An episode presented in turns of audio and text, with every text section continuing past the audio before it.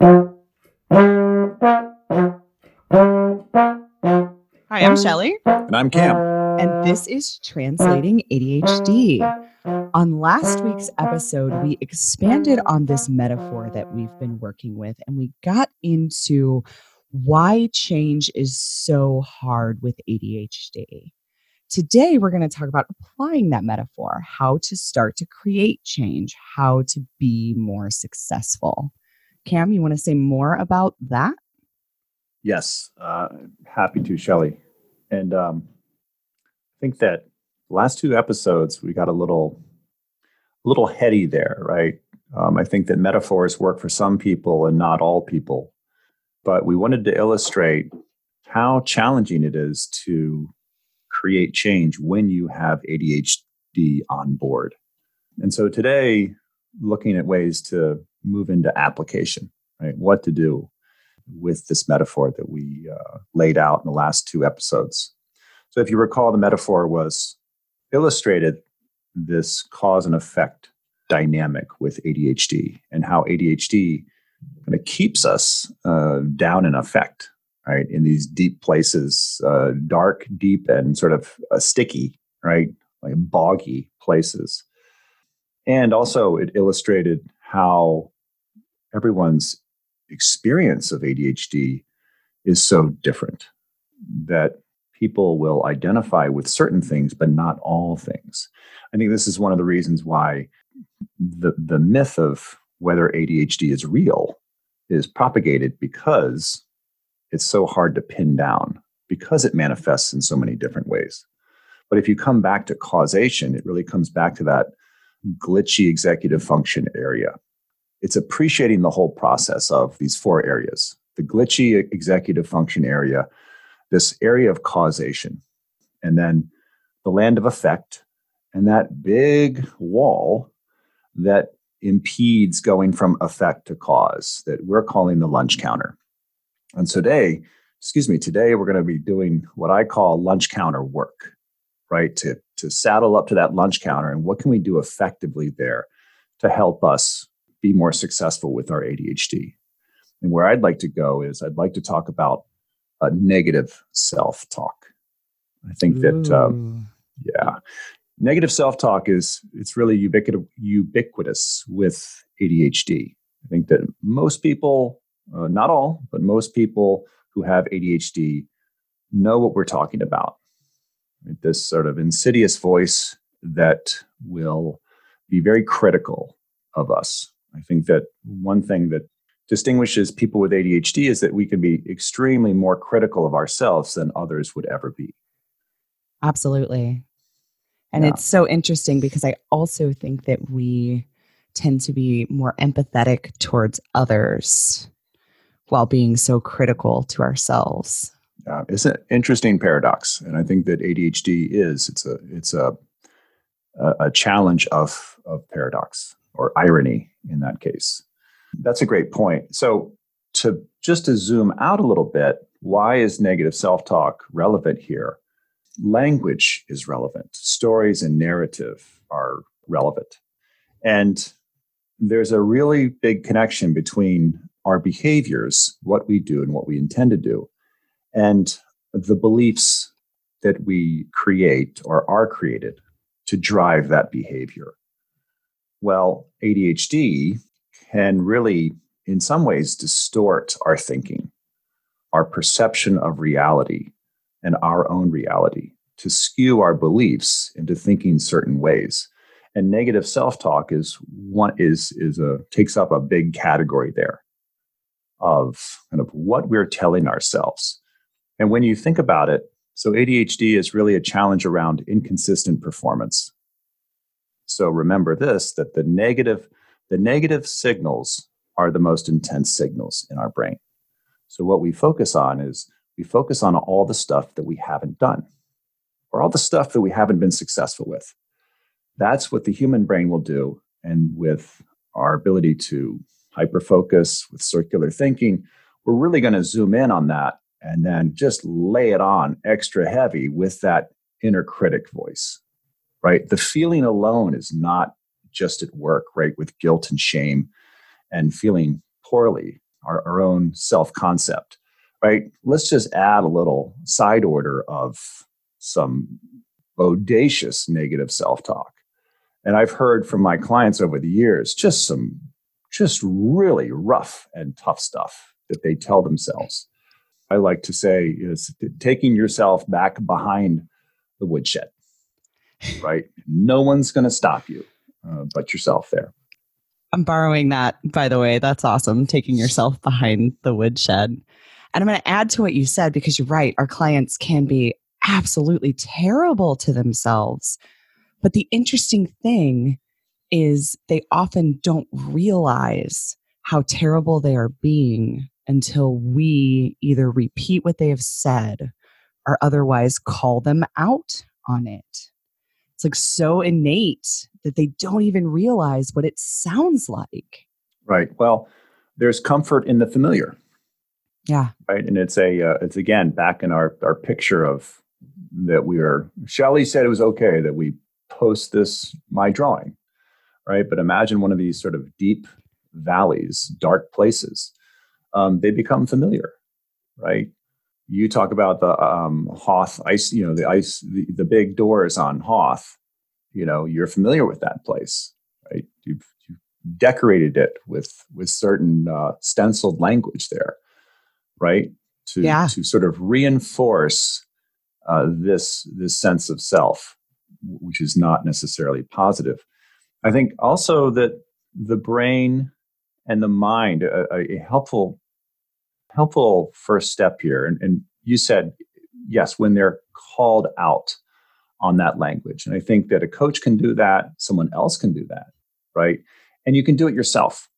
Is starting to just again that keen observer that we've talked about in past episodes to step back and really check in on that language and is it fair right is this how as you said we can be really compassionate and helpful to others and, uh, um, empathetic, resourceful, and yet when it comes to ourselves, we can be like my fifth grade teacher, right? Mrs. Bittner. you know, harsh and cruel. Um, wow. Wow. Yeah, there's, there's stories there. There's, there's stories there. So today we're going to look at sort of the connection between negative self talk and our metaphor and how we can start to shift our thinking there. And to shift our thinking is to start to shift that narrative. So today it's sort of a doing some lunch counter work.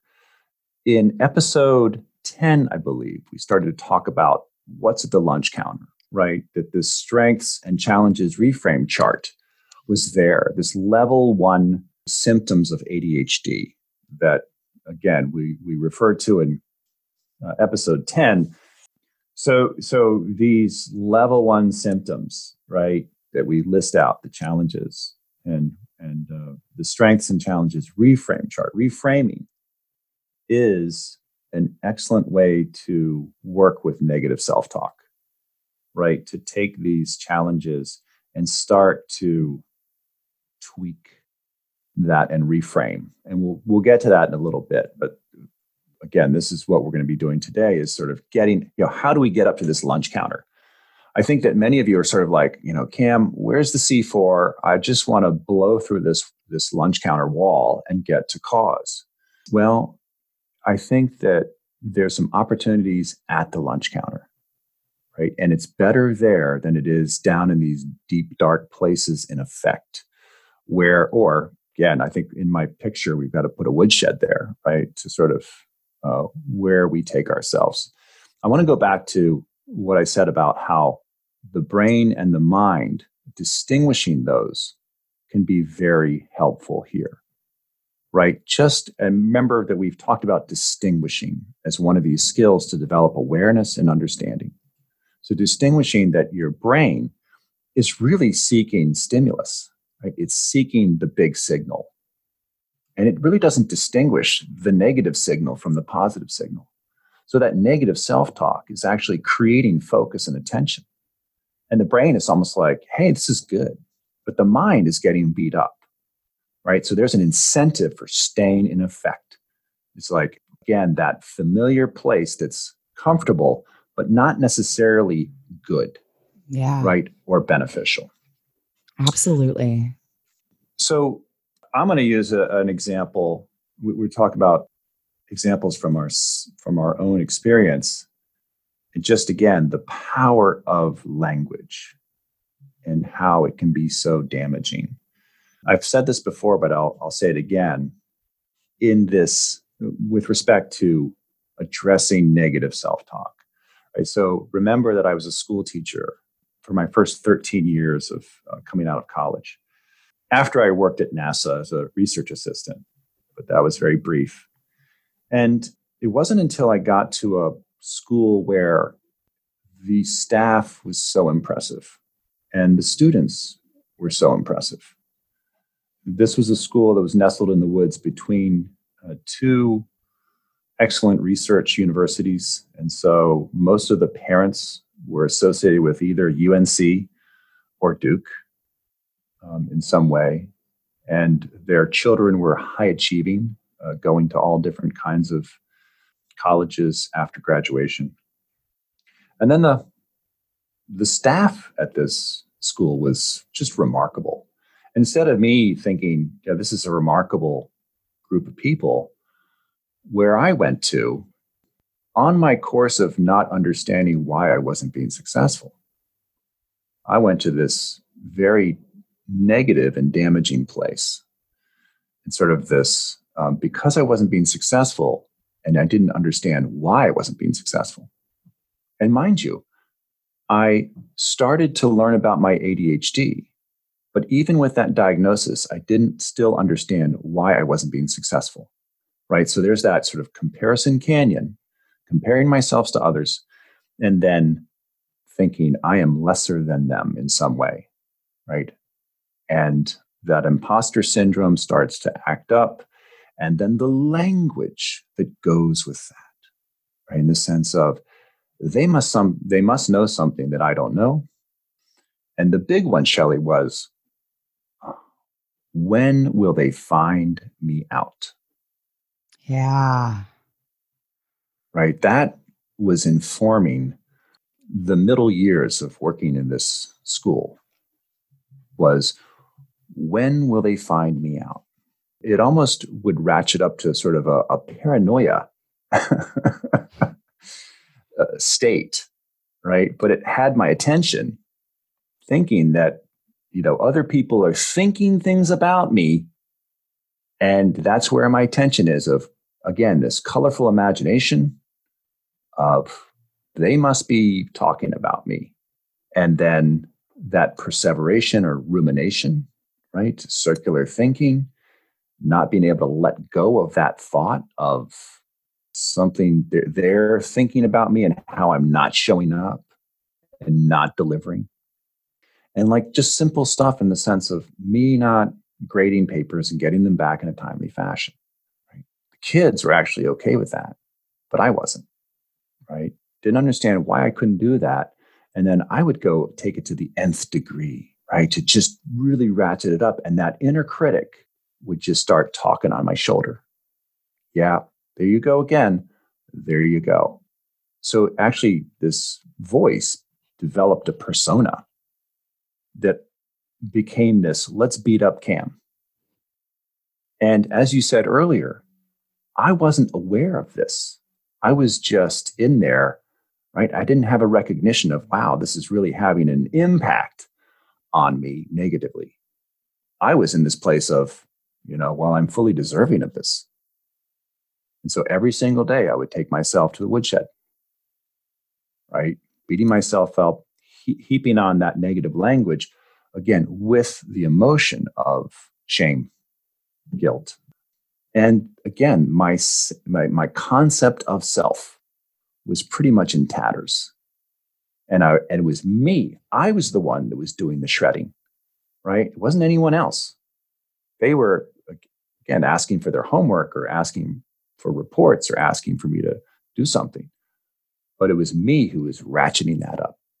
Yeah, it's so interesting how we can do that to ourselves.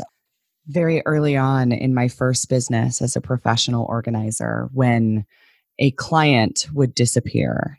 And that happens sometimes, right? Like committing to the process of change is hard. And when you are in the business of helping people create change, whether it be organizing or coaching, or for a while, I had a client who was a personal trainer who also had this challenge. When a client would disappear, I would spin up all of these stories about how it was entirely my fault. They didn't like me. They didn't want to work with me anymore they hated me so much that they didn't even want to tell me that they didn't want to work with me anymore. They just disappeared. That's how terrible I was. Right. Despite never once getting negative feedback from clients and often getting positive feedback from clients, I could spin up these awful, awful stories, right? Off of nothing, off of not negative feedback, but no feedback. What is that? Why do we do that to ourselves? It's a great question. I think that, and so this is why the metaphor is so helpful, right? Or again, this this relationship between cause and effect, executive function, and this lunch counter wall, right? So I, I do the same thing. Clients would commit, they would sign up, they pay me, and then they would disappear. And without that information, I would fill that void with a negative story well, I must have done something wrong. Right.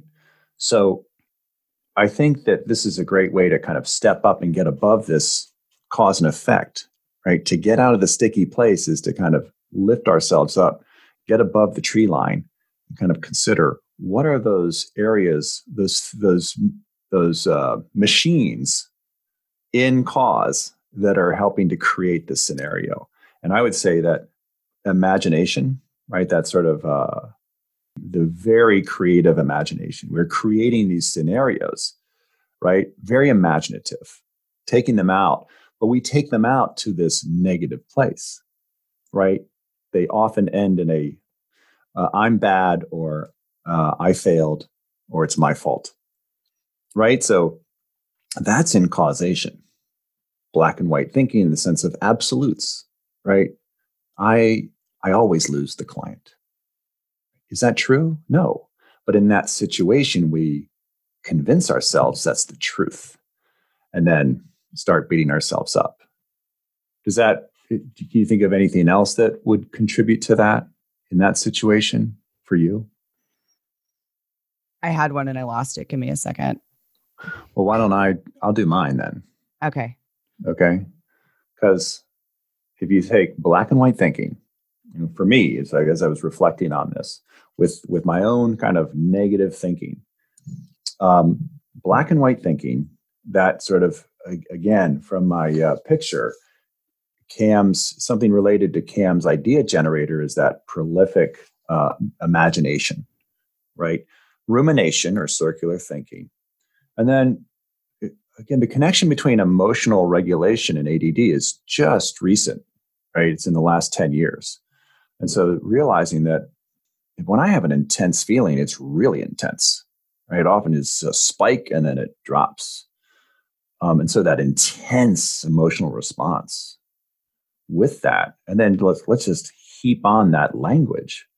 That's quite a compelling group of characters. They're going to keep me in effect.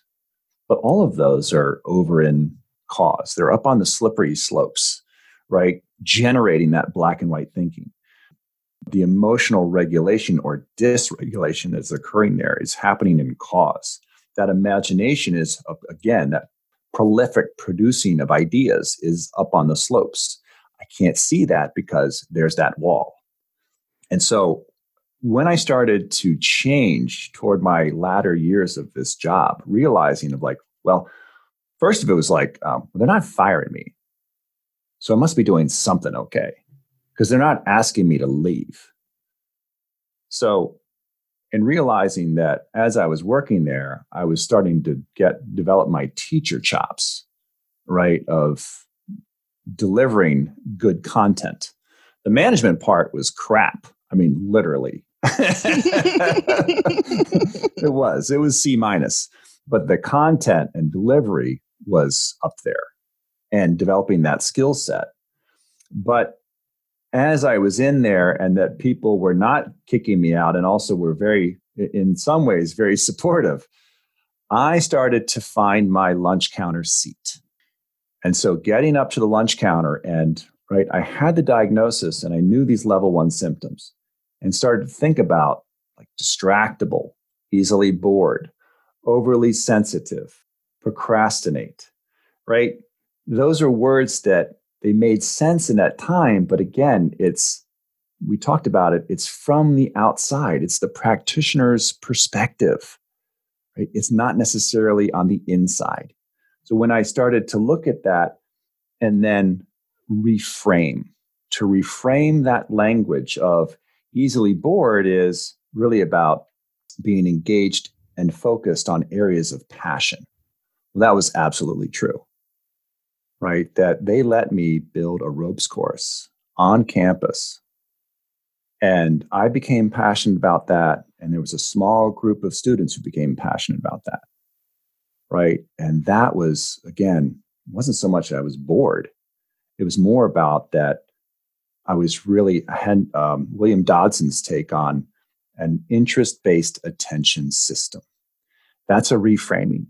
And as I reframe here, what I'm doing is I'm starting to loosen up that black and white thinking, right? That when we do our lunch counter work and start to make room for something other than this negative thing, that we can actually start to have impact on those slippery slopes up in causation.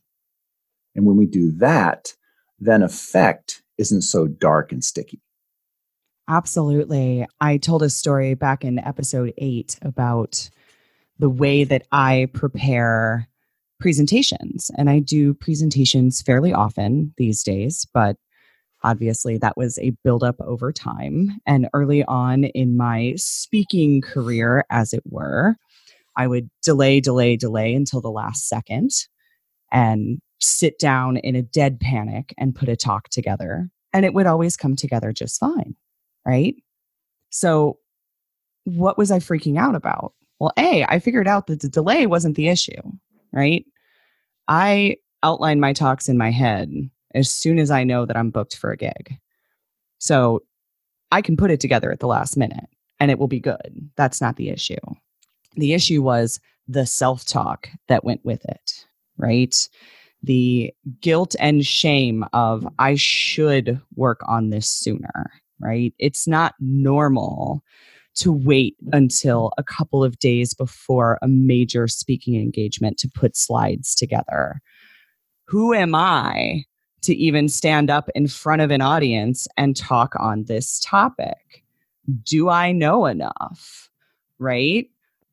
Do I belong here? Do should I even be doing this career? Like really spiraling out like nah, I don't know. Just and you know, a real fear what if it's not good?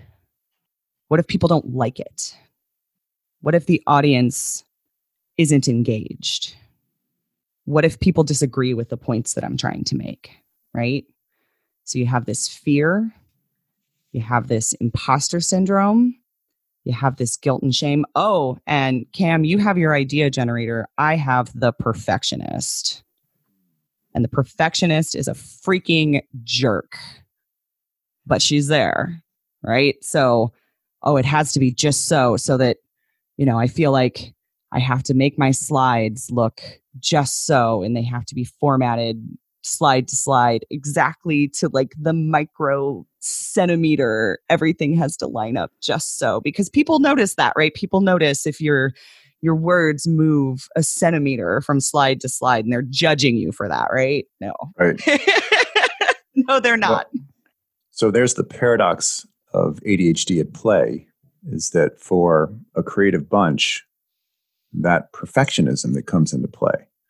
I think that that is a big player here in the sense of we will sort of in our minds, we will determine what success is. And success is this, it's almost, we, we build a frame around it that's like reinforced in, in reinforced concrete right? It's this very specific outcome. And if we don't hit that very specific outcome, then somehow it's a failure. Right. So that perfectionism is connected to that black and white thinking, right? That what we do is we see, we we we view the world in 100% or 0%. We don't, this is connected to the challenges around prioritization. What is prioritization? Prioritization is the ability to see in grayscale, right? To sort of put something in front of something else, right? What is number one? What is number two? What is number three? And so that can't work if you just see in 100%.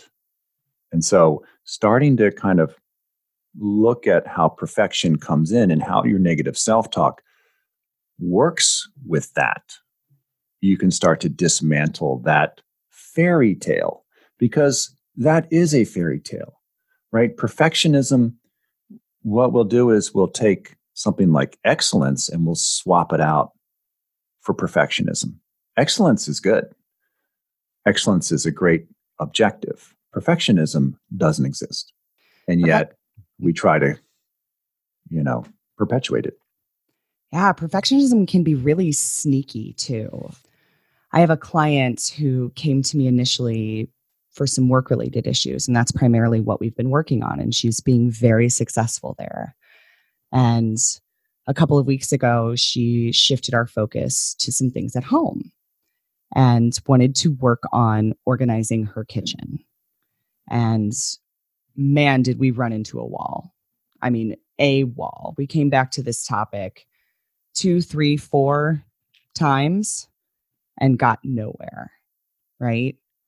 And what we ultimately figured out was that this client was mourning the fact that she wasn't able to remodel her kitchen because her life situation changed right at the time. She had already made plans and hired a designer and was ready to go and then her life situation changed right? And but she still had that image of the perfect kitchen in her mind. Because when we really started breaking down what needs organizing there wasn't that much to do. There really wasn't. But it was that image in her mind of the perfect kitchen that was preventing her from doing anything at all. And she didn't even realize mm. it. It was hidden. Right, right. and when we look at the per- the perfect kitchen or you know, the, the perfect job performance, we're getting into areas like expectation. And that's, again, an area that's we're going to be looking at in the future um, of managing expectations, uh, managing roles and effective roles. The other thing is, I think that there might be some folks listening who are thinking, well, I don't hear, I, you know, my, my negative, when I go to the woodshed, there's no language. I'm not hearing something. And it just, I recall a conversation with a client where we talked about negative self talk and whether it was an issue. He said no initially. And yet there was lots of evidence for for it. And so I think that again, some of those sort of deep, deep valleys where you can reside right in this negative place, negative feelings. Well, there is no language. This is something that came to light in preparation for one of my talks at uh, at the um, ADHD conference in Philadelphia, and the talk I did with Tamara Rosier, and how in our emotional brain, in the deepest parts, especially around like fight and flight, is that there's no language there. There is no language. Um, it's all feeling, and so getting to the lunch counter is kind of making that journey, maybe not having the language yet. But this is why this reframe chart is so helpful. Because if you pull this up and start to look at it, it's going to give you some language, right? Provide you with some language and to start to consider some alternatives. And this is the interesting thing is that when you start to put language to those feelings, you're actually starting to move the signal out of the deep parts of the emotional brain. And this is the whole idea of our work here is to understand, to own, and to translate ADHD. We have to move the signal out of the, the deepest recesses of the emotional brain, where we tend to fall because this is where urgency lives. Uh, when we procrastinate, to the last moment. We elicit that adrenaline response to get that dopamine to pull the trigger. So, all of us typically with ADHD are very comfortable with the emotional part of the brain because that's what we use to motivate for task. Yeah. And here's the thing, listener we're not, again, we're not trying to solve this or cure it, right? Those deep recesses are always going to be there.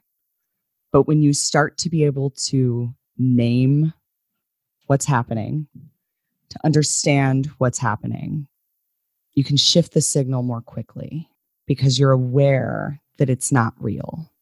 And sometimes the emotional brain still wins.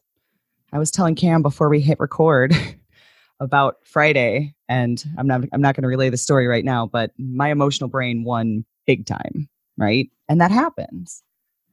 But the difference is my emotional brain won on Friday and on Saturday I was okay. Whereas previously if my emotional brain won that hard that I was I was having a panic attack, it won hard. Previously if my emotional brain won that hard, it would have been days or weeks behind those Hoth doors, right? So it's not that it's ever going to go away, but once you know it and you're aware of it and you're aware of what's real and what's not real, it becomes easier to shift back out, to shift that signal, and to not let it become something that defines long periods of time in your life. And this is where Shelly and I are, are come from the same school with respect to managing ADHD. We're never going to get rid of it. We're never going to get rid of uh, the intense emotional response. What happens is it's the resilience. It's the it's the resilience element in the sense of to have that response because you can't avoid life, right? Life is going to throw you curveballs all the time. And so it's being able to be, uh, in a sense, ready for that and adapting to it and then getting back to your your stance, if you will, quicker.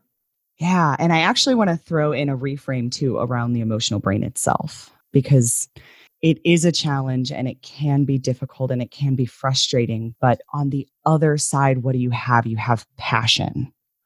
My business partner, who is a neurotypical, once told me so. Before I tell you what she told me, let me tell you, let me give you the context. I am a massive fan of the jam band Phish. In the summers, you will find me on Phish Tour as often as my schedule allows. And one day, out of the clear blue nowhere, she said to me, I wish that I was as passionate about anything as you are about Phish. And that was such a almost jarring statement to me because I'm very passionate about Phish, But I've got several other things that I'm also that passionate about, right? So even the emotional brain that can sometimes really do a number on us and take us out to the woodshed can be a real asset.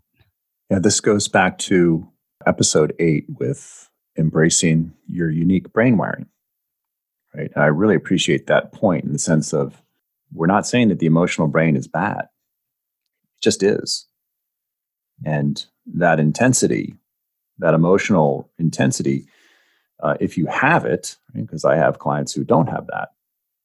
But if you do, it's to reframe it into the sense of passion, interest, and then leveraging that in your work. And so um, I'm passionate about educating people about ADHD. I'm passionate about training coaches because I know that I can have a bigger impact training coaches than I can working with individual clients. Right? I do work with individual clients, but when I work with coaches, I know that they're going to be impacting a hundredfold. Right. Yeah. And that's about like creating change and having that positive impact. I'm absolutely passionate about that. But I couldn't be passionate about that, right? When I had that gremlin or that inner critic always kind of voicing off and now, as I do my lunch counter work and sort of, again, recognize his voice, it's like, oh, there you are, buddy. What do you have to say? Right? It's not so intensely it's not so emotionally laden. it's just words. And, you know, okay, so he's sitting on at my board table and he's one of many advisors. But now I've sort of identified other advisors, and we can bring this into another podcast of identifying resources or voices to counter that that negative inner critic.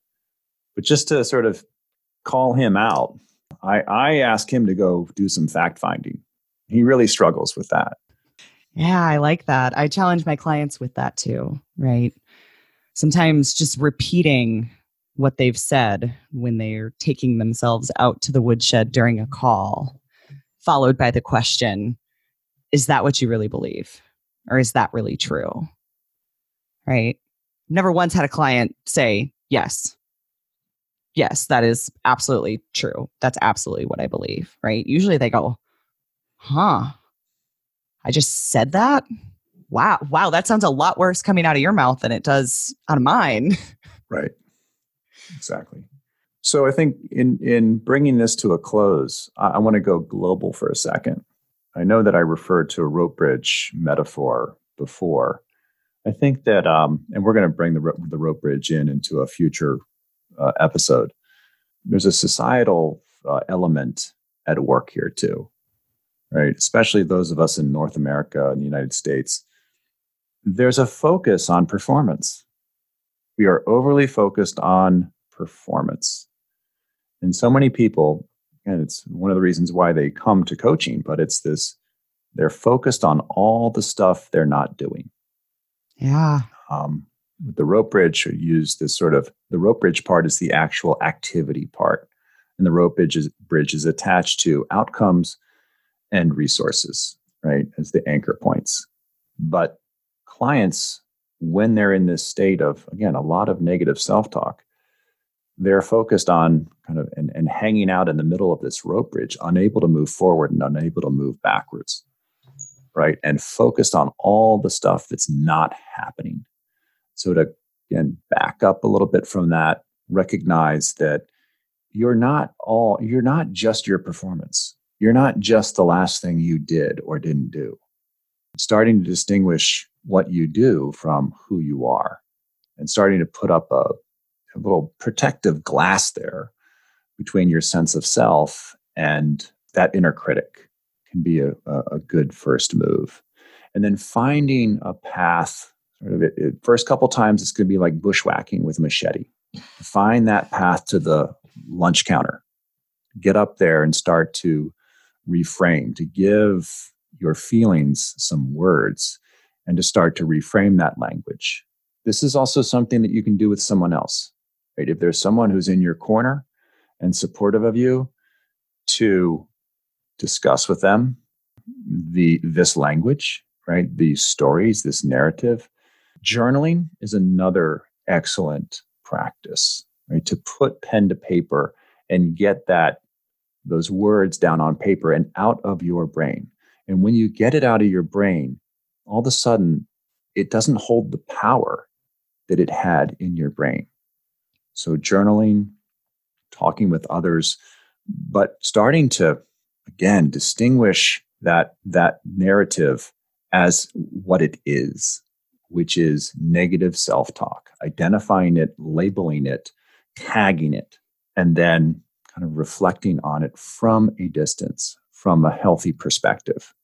Yeah. And if you make this a practice, and that's the thing, is it will require practice. But if you start working on becoming aware of when you're in negative self talk and practicing reframing or retelling the scenario without the negative language, you will get better at it and it will start to become innate. This is something that I see in my clients. When we first start working together, negative self talk is very present. And I name it, I point it out to my clients, I ask them to tell the story again, right? What I notice is a few months down the road, they naturally do it themselves right? They'll tell me a story in the negative voice and they'll go, oh, wait, nope, let me, oops, let me do it again, right? Just without even thinking because they have practiced that skill. And they now notice when they're in that place. They hear the words coming out of their mouth and they know that those words are not true and they are able to stop without my help and reframe and get out of that place. Yeah, I want to add one more piece here that is so important is that sometimes it's hard to get out of those deep places by yourself. Mm-hmm. And that um, in a previous episode, we talked about doing your other work, right? To do your other work in the sense of doing the emotional work, that working with a therapist, and again, a therapist who understands that there's ADHD at play, but to do that work with a professional, um, that's okay. Right? There's, I think that there's uh, again, there's negative self-talk around doing the work. Right? We have the sense of we need to. We have this big focus on self-reliance, people. Right? Self-reliance is don't ask for help. You know, I made this problem. I got to fix it. And that was another big part for me was I realized that there were a lot of people around me who wanted me to be successful. And when I started to accept that was when big changes started to occur for me. And when the negative self talk just didn't hold the power that it had. So don't let the negative self talk actually get in the way of your first step to move in, in, in the direction of the lunch counter and starting to reframe, right? Um, help can come in lots of different forms. And sometimes those sticky places can be super sticky, and that seeking out doing work with a professional can be extremely helpful and important. Well said. And you kind of gave me goosebumps because I could say the exact same thing once I realized how many people around me truly wanted me to be successful and the resources that I had, everything, and I mean everything, began to change. Some of those people are listening right now. And so you know who you are. Thank you. I'll and we love you. Thank you. Yes. We do love you. Yeah. I think that is a great place for us to wrap up for today. If you like what we're doing here, you can help us out by leaving a review on wherever you listen to the podcast. If you have feedback for us, we would love to hear it. You can hit us up on the website, translatingadhd.com via the contact form, or on Twitter at translatingadhd. In the meantime, until next week, I'm Shelly. And I'm Cam. And this was Translating ADHD. Thanks for listening.